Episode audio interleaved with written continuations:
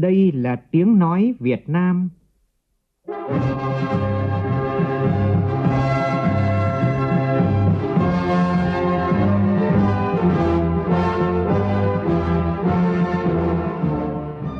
Việt Nam. Là tiếng nói Việt Nam phát thanh từ Hà Nội, thủ đô nước Cộng hòa xã hội chủ nghĩa Việt Nam.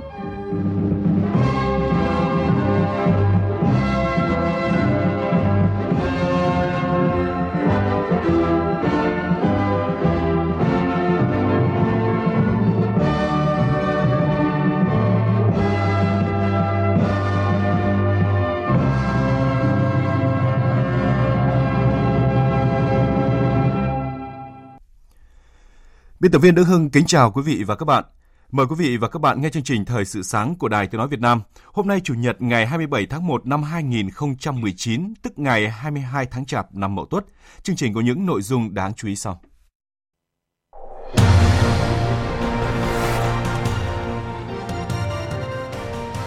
Dự và chúc Tết mừng xuân bà con kiều bào tại chương trình Xuân quê hương 2019, Tổng Bí thư Chủ tịch nước Nguyễn Phú Trọng khẳng định trong những thành tựu chung của đất nước có sự đóng góp rất quan trọng của cộng đồng người Việt Nam đang sinh sống, làm việc và học tập ở nước ngoài.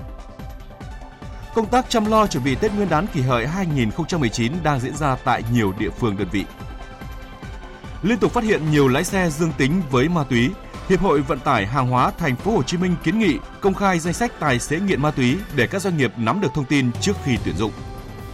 Trong phần tin thế giới, cuộc xung đột kéo dài 17 năm qua tại Afghanistan đang đứng trước cơ hội lịch sử khi các nhà đàm phán của lực lượng Taliban và các quan chức Mỹ thông báo đã đạt được thỏa thuận tại vòng đàm phán mới vừa diễn ra tại Qatar. Mỹ tiếp tục trừng phạt Triều Tiên nếu chưa nhận được tín hiệu về việc từ bỏ chương trình phát triển vũ khí hạt nhân. Chương trình có bình luận nhan đề dấu ấn Việt Nam ngày càng mạnh mẽ.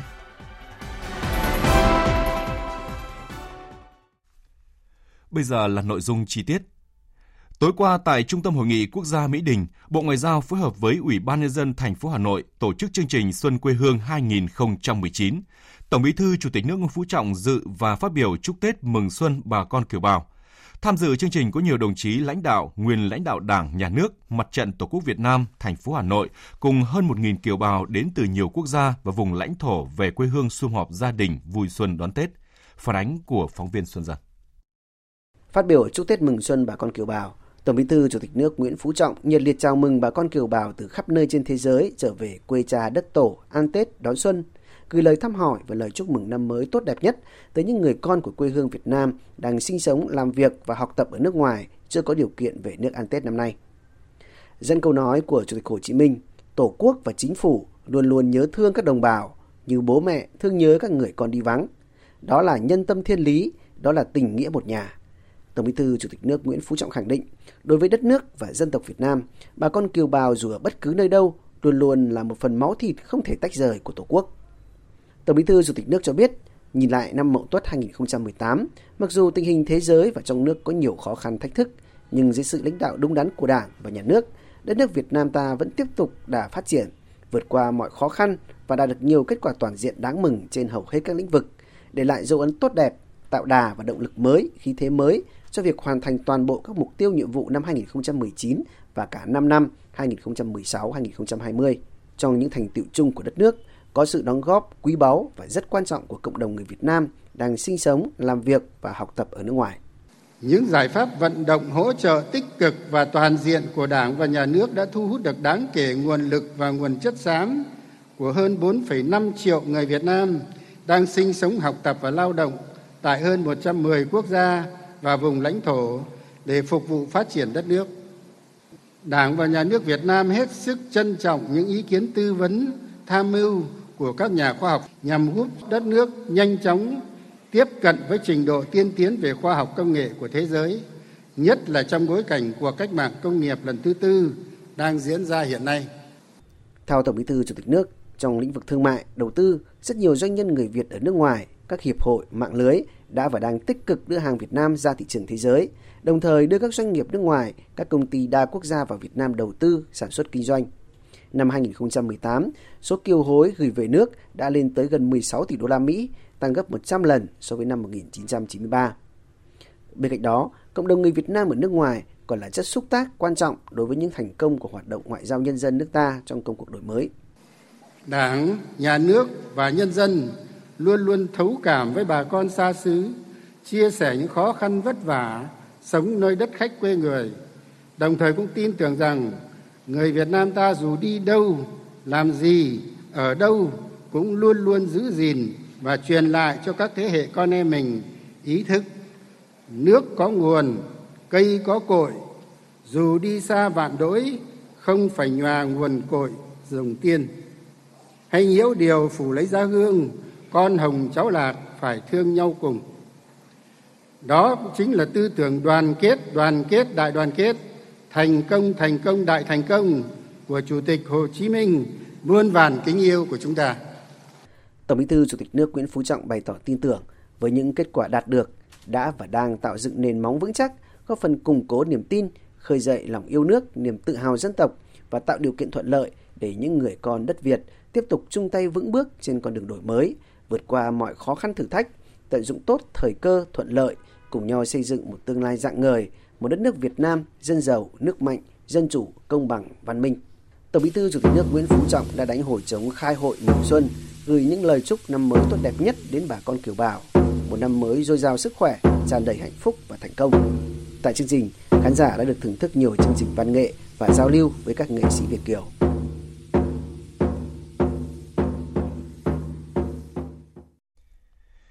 Đến kiểm tra tình hình khắc phục hậu quả lũ lụt, công tác chuẩn bị đón Tết Nguyên đán Kỷ Hợi 2019 tại huyện miền núi Mường Lát là địa phương bị ảnh hưởng nặng nề nhất trong đợt mưa lũ trong tháng 8 năm ngoái của tỉnh Thanh Hóa. Ủy viên Bộ Chính trị, Bí thư Trung ương Đảng, trưởng Ban Tổ chức Trung ương Phạm Minh Chính yêu cầu cấp ủy chính quyền địa phương phấn đấu đến Tết Nguyên đán các hộ dân tái định cư được đón Tết trong ngôi nhà mới.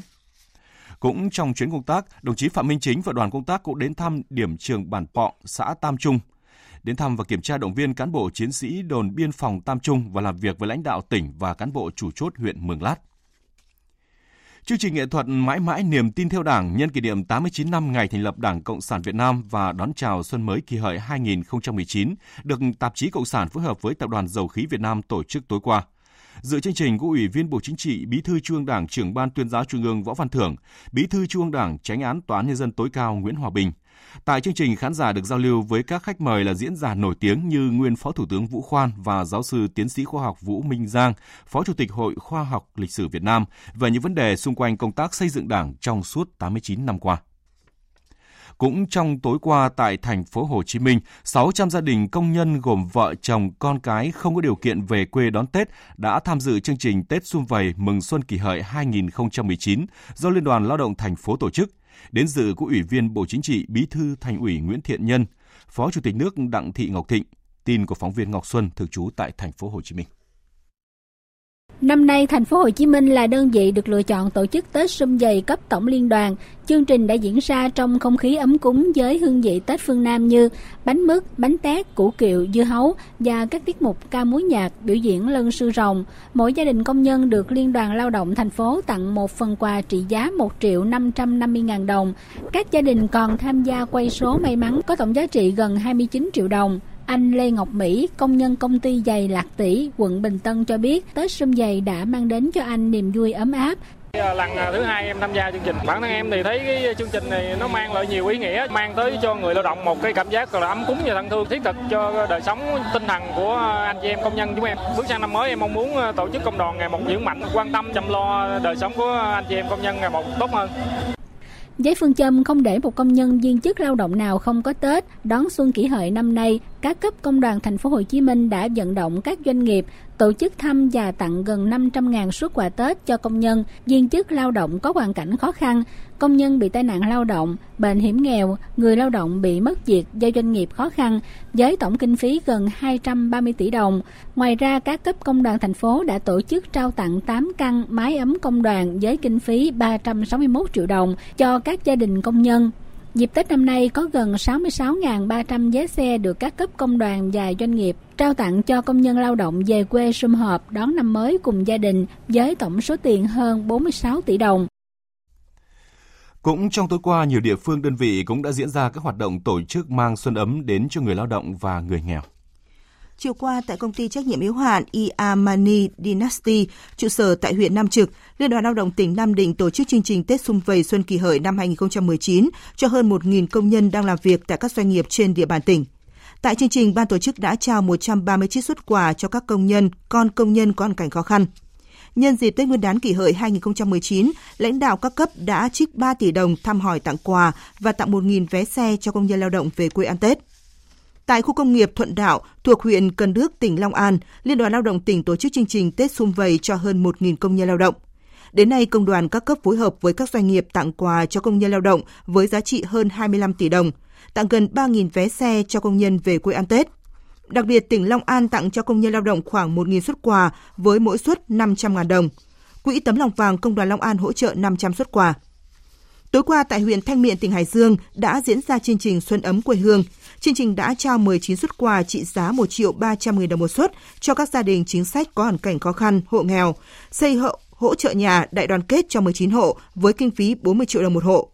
Từ nguồn quỹ này, ngay sau Tết, huyện Thanh Miện sẽ rà soát trợ cấp cho 100 hộ gia đình nghèo có hoàn cảnh đặc biệt khó khăn với số tiền 300.000 đồng một hộ một tháng. Ngoài các hoạt động chăm lo Tết, tại nhiều địa phương cũng bắt đầu diễn ra các lễ hội xuân. Chúng tôi tổng hợp thông tin.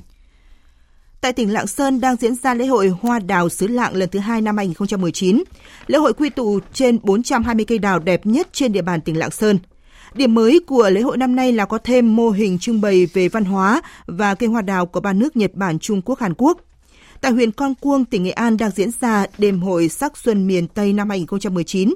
Đây là hoạt động được tỉnh Nghệ An tổ chức hàng năm mỗi dịp Tết đến xuân về với các tiết mục dân ca, dân nhạc, dân vũ, trích đoạn nghi thức lễ hội dân gian truyền thống của các dân tộc thiểu số Nghệ An và trình diễn trang phục của đồng bào dân tộc Nghệ An. Tại tỉnh Yên Bái, tối qua đã diễn ra lễ kỷ niệm 89 năm khởi nghĩa Yên Bái và khánh thành nhà tưởng niệm Nguyễn Thái Học và các chiến sĩ hy sinh tại Yên Bái. Tin của phóng viên Đinh Tuấn và Thừa Xuân, thường trú khu vực Tây Bắc. Ngày 10 tháng 2 năm 1930, một cuộc nổi dậy bằng vũ trang đã bùng phát tại Yên Bái, mở đầu cho hàng loạt các hoạt động bạo động chống Pháp tại nhiều địa phương thuộc miền Bắc nước ta do lãnh tụ Nguyễn Thái Học lãnh đạo nhằm mục đích lật đổ chính quyền thuộc địa của Pháp, nhưng do nhiều nguyên nhân cuộc khởi nghĩa đã thất bại. Đánh giá cao ý nghĩa lịch sử của cuộc khởi nghĩa và tinh thần đấu tranh xả thân vì đất nước của các nghĩa sĩ, được Bộ Văn hóa, Thể thao và Du lịch cấp bằng công nhận, khu di tích mộ Nguyễn Thái Học và các chiến sĩ hy sinh trong cuộc khởi nghĩa Yên Bái là di tích lịch sử cấp quốc gia. Địa phương đã phê duyệt dự án đầu tư xây dựng công trình tu bổ, tôn tạo, mở rộng di tích mộ Nguyễn Thái Học và các chiến sĩ hy sinh trong cuộc khởi nghĩa Yên Bái với tổng mức đầu tư trên 41 tỷ đồng.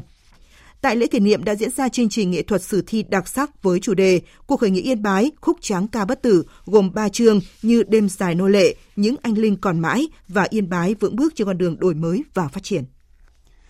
Thủ tướng Chính phủ Nguyễn Xuân Phúc vừa kết thúc chuyến tham dự Diễn đàn Kinh tế Thế giới thường niên tại Davos, Thụy Sĩ rất thành công, vừa quảng bá được hình ảnh một đất nước Việt Nam đang khát vọng và quyết tâm trở thành một quốc gia đổi mới sáng tạo, vừa tranh thủ thêm nguồn lực cho sự phát triển bứt phá của Việt Nam trong thời gian tới, đồng thời có thêm tri thức để hình thành các chính sách, đưa Việt Nam trở thành những hành khách đi đầu trên con tàu cách mạng công nghiệp 4.0. Chương trình thời sự có bài bình luận nhan đề Dấu ấn Việt Nam ngày càng mạnh mẽ. Mời quý vị và các bạn chú ý đón nghe. Hiệp hội Vận tải hàng hóa Thành phố Hồ Chí Minh vừa kiến nghị Bộ Giao thông Vận tải về việc công khai danh sách những tài xế nghiện ma túy để các doanh nghiệp nắm được thông tin khi tuyển dụng. Đề xuất được đưa ra trước tình trạng liên tiếp xảy ra các vụ giao thông nghiêm trọng ở Thành phố Hồ Chí Minh và nhiều tỉnh thành khác liên quan tới việc tài xế sử dụng rượu bia và ma túy khi lái xe. Hiệp hội Vận tải hàng hóa Thành phố Hồ Chí Minh đề xuất cập nhật thông tin lên mạng điện tử của Tổng cục Đường bộ Việt Nam để tránh tình trạng tài xế khi bị phát hiện và xử phạt ở công ty này thì nghỉ việc chuyển sang công ty khác. Trong khi đó, các doanh nghiệp rất khó nắm bắt được quá trình hành nghề của lái xe khi tuyển dụng. Thực tế thì liên tục trong những ngày qua, lực lượng chức năng nhiều địa phương kiểm tra và phát hiện rất nhiều trường hợp lái xe dương tính với ma túy. Theo tin của cộng tác viên Xuân Bảy, chỉ trong vòng 4 ngày qua trên quốc lộ 1A, Cảnh sát giao thông Công an tỉnh Nghệ An đã phát hiện 4 lái xe dương tính với chất amphetamine. Tại tỉnh Đắk Lắk, tối qua lực lượng chức năng địa phương này cho biết vừa phát hiện và bắt giữ một số đối tượng có hành vi tàng trữ sử dụng chất ma túy trong lúc lái xe.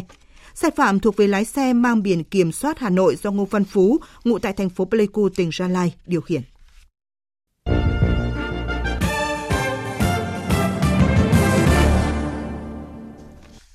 Chương trình Thời sự sáng sẽ được tiếp tục với phần tin thế giới. Cố vấn an ninh quốc gia Nhà Trắng John Bolton tuyên bố nước này tiếp tục trừng phạt Triều Tiên nếu Mỹ chưa nhận được một tín hiệu từ Triều Tiên rằng họ sẽ từ bỏ vũ khí hạt nhân. Ông Bolton khẳng định Tổng thống Donald Trump sẽ chỉ xóa bỏ cấm vận khi nào đạt được mục tiêu phi hạt nhân hóa tại bán đảo Triều Tiên. Cũng theo ông John Bolton, Trung Quốc đang đồng ý với Mỹ về việc gây sức ép với Triều Tiên nhằm đạt được mục tiêu phi hạt nhân hóa. Mỹ hy vọng Trung Quốc sẽ duy trì cấm vận về kinh tế một cách cứng rắn với Triều Tiên trong mọi tình huống. Giới quan sát nhận định, cuộc gặp thượng đỉnh Mỹ-Triều tới đây giữa Tổng thống Mỹ Donald Trump và nhà lãnh đạo Triều Tiên Kim Jong-un có thể sẽ là bài kiểm tra kỹ năng phá vỡ thế bế tắc hiện nay của cả hai phía. Các nhà đàm phán của lực lượng Taliban và các quan chức Mỹ đã hoàn tất các điều khoản để đưa một dự thảo thỏa thuận nhằm chấm dứt cuộc xung đột kéo dài 17 năm qua tại Afghanistan. Trong cuộc họp tại Qatar, nước đứng vai trò trung gian hòa giải, hai bên đã có sự nhượng bộ. Theo dự thảo thỏa thuận, các lực lượng nước ngoài sẽ rút khỏi Afghanistan trong vòng 18 tháng kể từ ngày ký kết thỏa thuận. Đổi lại, lực lượng Taliban cam kết sẽ không tiến hành các hành động chống lại Mỹ và các đồng minh tại Afghanistan. Liên quan đến vụ vỡ đập hồ chứa chất thải khiến ít nhất 9 người thiệt mạng và hơn 200 người mất tích tại Brazil, cơ quan khai khoáng quốc gia này đã ra lệnh cho công ty khoáng sản Vale ngừng hoạt động khai thác quặng sắt tại Corrego do Fai Chau. Các công tố viên cũng đã cho đóng băng khoản tiền 5 tỷ rial tương đương với khoảng 1 tỷ 300 triệu đô la Mỹ trong các tài khoản của công ty khoáng sản Vale nhằm giải quyết thiệt hại sau vụ tai nạn.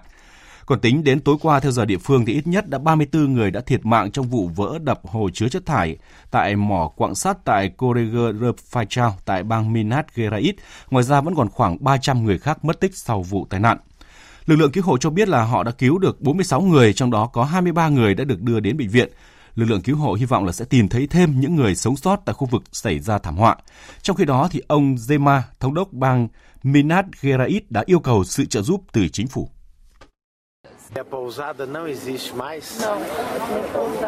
Chính phủ liên bang nên giúp chúng tôi trong việc tìm kiếm nạn nhân.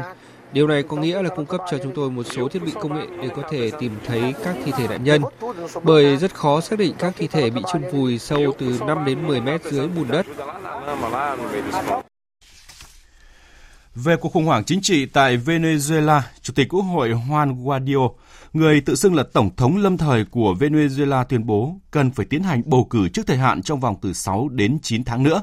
Ông Guaido một lần nữa nhắc lại rằng phe đối lập không sẵn sàng đàm phán với Tổng thống Maduro và theo ông thì điều duy nhất có thể thực hiện sự giải quyết xung đột chính trị là bầu cử tự do. Trong khi đó, thì phát biểu trước Hội đồng Bảo an Liên Hợp Quốc, Đại sứ Nga tại Liên Hợp Quốc Vasily Nebenzia cho rằng những hành động của Mỹ liên quan đến tình hình Venezuela là rất đáng hổ thẹn và vi phạm mọi quy định của luật pháp quốc tế. Mỹ đang tìm cách gây ra một cuộc đảo chính tại Venezuela. Theo ông, tình hình tại Venezuela đang ngày càng trở nên báo động. Đã có thông tin về việc một số nước châu Âu đưa ra tối hậu thư cho chính quyền hợp pháp Venezuela yêu cầu tổ chức cái gọi là các cuộc bầu cử dân chủ và minh bạch trong vòng 8 ngày. Tôi đã nghe phía EU nói về tối hậu thư 8 ngày vô lý này. Đây không phải là cách giải quyết khủng hoảng tại Venezuela. Chúng tôi phản đối mạnh mẽ bất kỳ sự can thiệp nào từ bên ngoài. Chúng tôi phản đối mạnh mẽ bất kỳ tối hậu thư nào. Điều chúng ta cần làm là tạo điều kiện cho các phe phái chính trị tại Venezuela giải quyết cuộc khủng hoảng một cách hòa bình để đưa đất nước trở lại bình thường.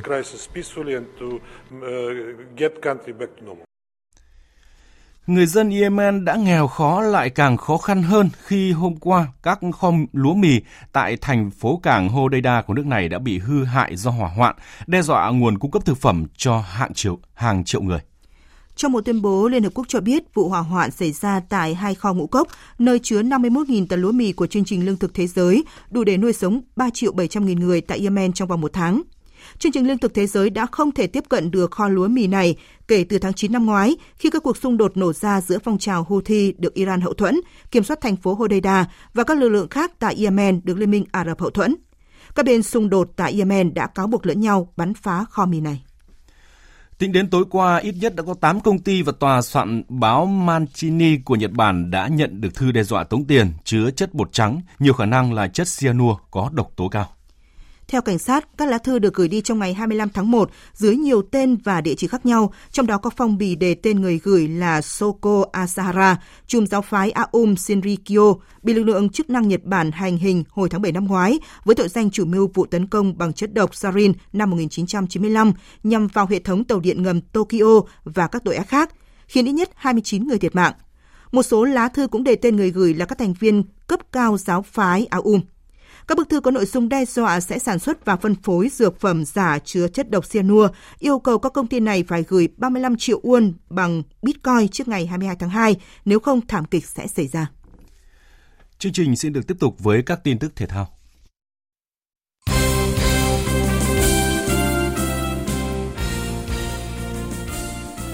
Vòng 21 giải vô địch bóng đá quốc gia Italia Serie A đến làm khách trên sân của Sampdoria Udinese để thua 4 bàn không gỡ, trong đó có 2 bàn thua từ chấm phạt đền. Đây cũng là trận mưa thẻ vàng khi trọng tài phải rút ra tới 6 thẻ vàng cho cầu thủ của hai đội. Ở trận đấu khác, đến làm khách trên sân của AC Milan, mặc dù đã có được kết quả hòa nhưng Napoli bị mất một cầu thủ do chịu thẻ đỏ tại phút thứ 90 của trận đấu. Tại vòng 21 giải bóng đá vô địch quốc gia Đức Bundesliga, Werder Bremen đến làm khách đội bóng đang tạm xếp thứ tư bảng xếp hạng là Eintracht Frankfurt và có được một điểm khi có được kết quả hòa 2-2. Đánh bại Petra Kvitova với tỷ số 2-1 trong trận chung kết Australia Open 2019, Naomi Osaka trở thành tay vợt Nhật Bản đầu tiên đăng quang tại nội dung đơn nữ tại giải đấu này, đồng thời sẽ là tay vợt nữ đầu tiên của châu Á giành vị trí số 1 thế giới. Tỷ số hòa không đều là kết quả trận giao hữu quốc tế tối qua tại sân vận động Hàng Đẫy Hà Nội giữa đội tuyển U22 Việt Nam và câu lạc bộ Ulsan Hyundai Hàn Quốc. Đây là trận đấu quan trọng, đặc biệt đối với đội tuyển U22 Việt Nam sẽ phải lắp ghép đội hình cầu thủ để hướng tới kết quả tốt tại giải vô địch U22 Đông Nam Á 2019 sắp diễn ra tại Campuchia trong tháng 2 tới.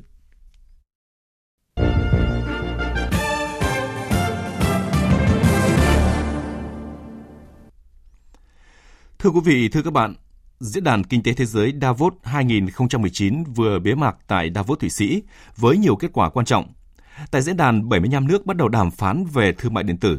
Đây cũng là dịp để các nước thảo luận về thúc đẩy tự do thương mại, kết nối các nền kinh tế trong bối cảnh cách mạng công nghiệp 4.0 đang cận kề. Tham dự Diễn đàn Davos 2019, Việt Nam tiếp tục đưa ra nhiều ý tưởng mới, tích cực đóng góp vào sự phát triển chung của nền kinh tế toàn cầu, được bạn bè quốc tế hoan nghênh. Nhìn lại sự kiện này, biên tập viên Hồ Điệp có bình luận Diễn đàn Kinh tế Thế giới Davos 2019, dấu ấn Việt Nam ngày càng mạnh mẽ qua sự thể hiện của phát thanh viên Hoàng Sang. Mời quý vị và các bạn cùng nghe. Với chủ đề Toàn cầu hóa 4.0, định hình cấu trúc toàn cầu trong thời đại cách mạng công nghiệp lần thứ tư, Hội nghị Diễn đàn Kinh tế Thế giới Davos 2019 thu hút khoảng 3.000 đại biểu, trong đó khoảng 50 nguyên thủ quốc gia, người đứng đầu chính phủ các nước và các tổ chức quốc tế tham dự. Nhiều phiên thảo luận diễn ra sôi nổi về các chủ đề nóng của thế giới như kêu gọi siết chặt quản lý dữ liệu, vấn đề giảm phát thải gây hiệu ứng nhà kính. Đáng chú ý, đại diện 75 quốc gia trên thế giới cũng đã bắt đầu các cuộc đàm phán nhằm đề ra các quy định toàn cầu mới về thương mại điện tử, nhằm tạo sân chơi mới, bình đẳng và cùng có lợi cho các quốc gia. Trong tất cả các phiên thảo luận, Việt Nam đều thể hiện sự chủ động, năng động và tích cực cùng các quốc gia đề xuất các ý tưởng mới. Việc Thủ tướng Nguyễn Xuân Phúc đề nghị thành lập Diễn đàn Đối tác Công tư rộng mở về ứng phó với biến đổi khí hậu và bảo vệ môi trường sinh thái biển, kêu gọi các quốc gia tăng cường chia sẻ kinh nghiệm, hợp tác chuyển giao công nghệ, huy động các nguồn lực và thu hút sự tham gia của các doanh nghiệp vào bảo vệ môi trường biển, đã để lại dấu ấn mạnh mẽ đối với cộng đồng quốc tế. Bởi lẽ, môi trường siêu kết nối trong cách mạng công nghiệp 4.0 đang mở ra cơ hội phát triển cho nhiều lĩnh vực, trong đó có bảo vệ biển đại dương cho các quốc gia. Tận dụng những cơ hội từ cách mạng 4.0 trong việc bảo vệ môi trường biển không chỉ giúp các quốc gia phát triển kinh tế biển, mà xa hơn còn phòng ngừa những thách thức về chủ quyền, an ninh quốc gia toàn cầu. Một dấu ấn nữa cần nói tới, đó là việc các nguyên thủ, các nhà lãnh đạo quốc tế tiếp tục đánh giá cao những thành tựu mà nền kinh tế tài chính Việt Nam đã đạt được. Đó không chỉ là con số tăng trưởng tổng sản phẩm quốc nội GDP đạt 7,1%, nằm trong nhóm nước tăng trưởng cao nhất khu vực và toàn cầu, mà còn là những chính sách đúng đắn của chính phủ Việt Nam trong việc điều hành nền kinh tế vĩ mô, kiểm soát lạm phát, xây dựng chính phủ kiến tạo và tiếp tục duy trì ổn định chính trị. Trong các buổi làm việc, nhiều nhà lãnh đạo thế giới, trong đó có Tổng thống Thụy Sĩ, Thủ tướng Hà Lan, Thủ tướng Nepal, các nhà sáng lập và điều hành Diễn đàn Kinh tế Thế giới, lãnh đạo các tập đoàn quốc tế hàng đầu về tài chính hạ tầng thế giới như Visa, Generali, Quỹ đầu tư Dubai và Ngân hàng Phát triển Nhật Bản, coi Việt Nam là một luồng gió mới tại khu vực ASEAN với mong muốn kết nối đẩy mạnh hợp tác đầu tư với Việt Nam. Xin nhắc lại rằng, kể từ thành công của Diễn đàn Kinh tế Thế giới về Đông Á năm 2010 và mới đây là Diễn đàn Kinh tế Thế giới về ASEAN tháng 9 năm 2018 ở Việt Nam luôn là cụm từ được giới học giả quốc tế nhắc tới một cách trân trọng. Thậm chí, khi đánh giá về kết quả Hội nghị Diễn đàn Kinh tế Thế giới ASEAN năm 2018, Chủ tịch sáng lập Diễn đàn Kinh tế Thế giới cho rằng đây là hội nghị thành công nhất trong 27 năm qua tại khu vực. Có thể nói, sự năng động bứt phá của nền kinh tế Việt Nam, việc đưa ra các ý tưởng mới mang tính kết nối và đột phá đã kiến tạo thành công một dấu ấn mới cho Việt Nam trên bản đồ Davos nói riêng và các diễn đàn quốc tế khác nói chung. Từ thành công của Diễn đàn Kinh tế Thế giới Đông Á năm 2010, năm APEC 2017 đến Diễn đàn Kinh tế Thế giới về ASEAN năm 2018, Việt Nam đã thực sự trở thành một điểm đến an toàn tin cậy với năng lực tổ chức các sự kiện quốc tế lớn và khả năng hội nhập mạnh mẽ vào nền kinh tế toàn cầu. Thành công của Diễn đàn Kinh tế Thế giới Davos 2019 năm nay, những ý tưởng và đóng góp của đoàn Việt Nam đối với thành công chung của Diễn đàn Kinh tế Thế giới Davos 2019 sẽ tiếp tục thúc đẩy hơn nữa quan hệ giữa Việt Nam với cộng đồng quốc tế, đưa Việt Nam tiến xa hơn cùng cộng đồng quốc tế trong các nỗ lực chung toàn cầu. Quý vị và các bạn vừa nghe bình luận nhan đề dấu ấn Việt Nam ngày càng mạnh mẽ. Bây giờ là những thông tin về thời tiết. Dự báo thời tiết. Phía Tây Bắc Bộ có mưa nhỏ vài nơi, sáng sớm có nơi có sương mù, trưa chiều trời nắng gió nhẹ, trời rét, nhiệt độ từ 13 đến 25 độ. Phía Đông Bắc Bộ có mưa nhỏ vài nơi, sáng sớm có sương mù và sương mù nhẹ rải rác, trưa chiều hưởng nắng, gió Đông Bắc đến Đông cấp 2, cấp 3, trời rét, nhiệt độ từ 12 đến 24 độ. Các tỉnh từ Thanh Hóa đến Thừa Thiên Huế có mưa vài nơi, sáng sớm có nơi có sương mù, gió Bắc đến Tây Bắc cấp 2, cấp 3, sáng và đêm trời rét, nhiệt độ từ 16 đến 25 độ.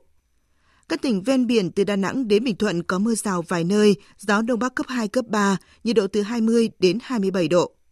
Tây Nguyên có mưa rào vài nơi, gió Đông Bắc đến Đông cấp 2, cấp 3, nhiệt độ từ 15 đến 28 độ.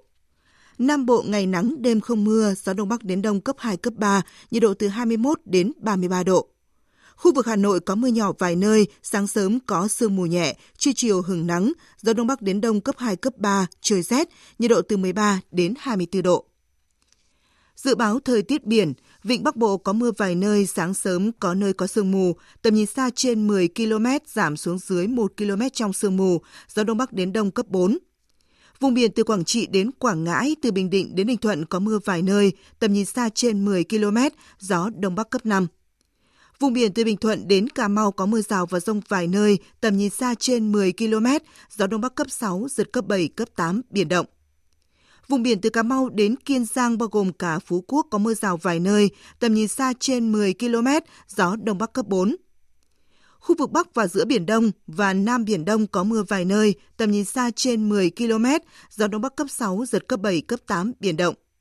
Khu vực quần đảo Hoàng Sa thuộc thành phố Đà Nẵng có mưa vài nơi, tầm nhìn xa trên 10 km, gió Đông Bắc cấp 6, giật cấp 7, cấp 8, biển động. Khu vực quần đảo Trường Sa thuộc tỉnh Khánh Hòa có mưa rào rải rác và có nơi có dông, tầm nhìn xa trên 10 km, giảm xuống từ 4 đến 10 km trong mưa, gió Đông Bắc cấp 6, giật cấp 7, cấp 8, biển động. Vịnh Thái Lan có mưa rào và dông vài nơi, tầm nhìn xa trên 10 km, gió Đông Bắc cấp 3, cấp 4. Những thông tin về thời tiết cũng đã kết thúc chương trình Thời sự sáng nay. Chương trình do biên tập viên Đức Hưng biên soạn và thực hiện với sự tham gia của biên tập viên Phương Anh và kỹ thuật viên Việt Thái, chịu trách nhiệm nội dung Nguyễn Thị Tuyết Mai. Cảm ơn quý vị và các bạn đã để tâm lắng nghe. Xin chào và hẹn gặp lại.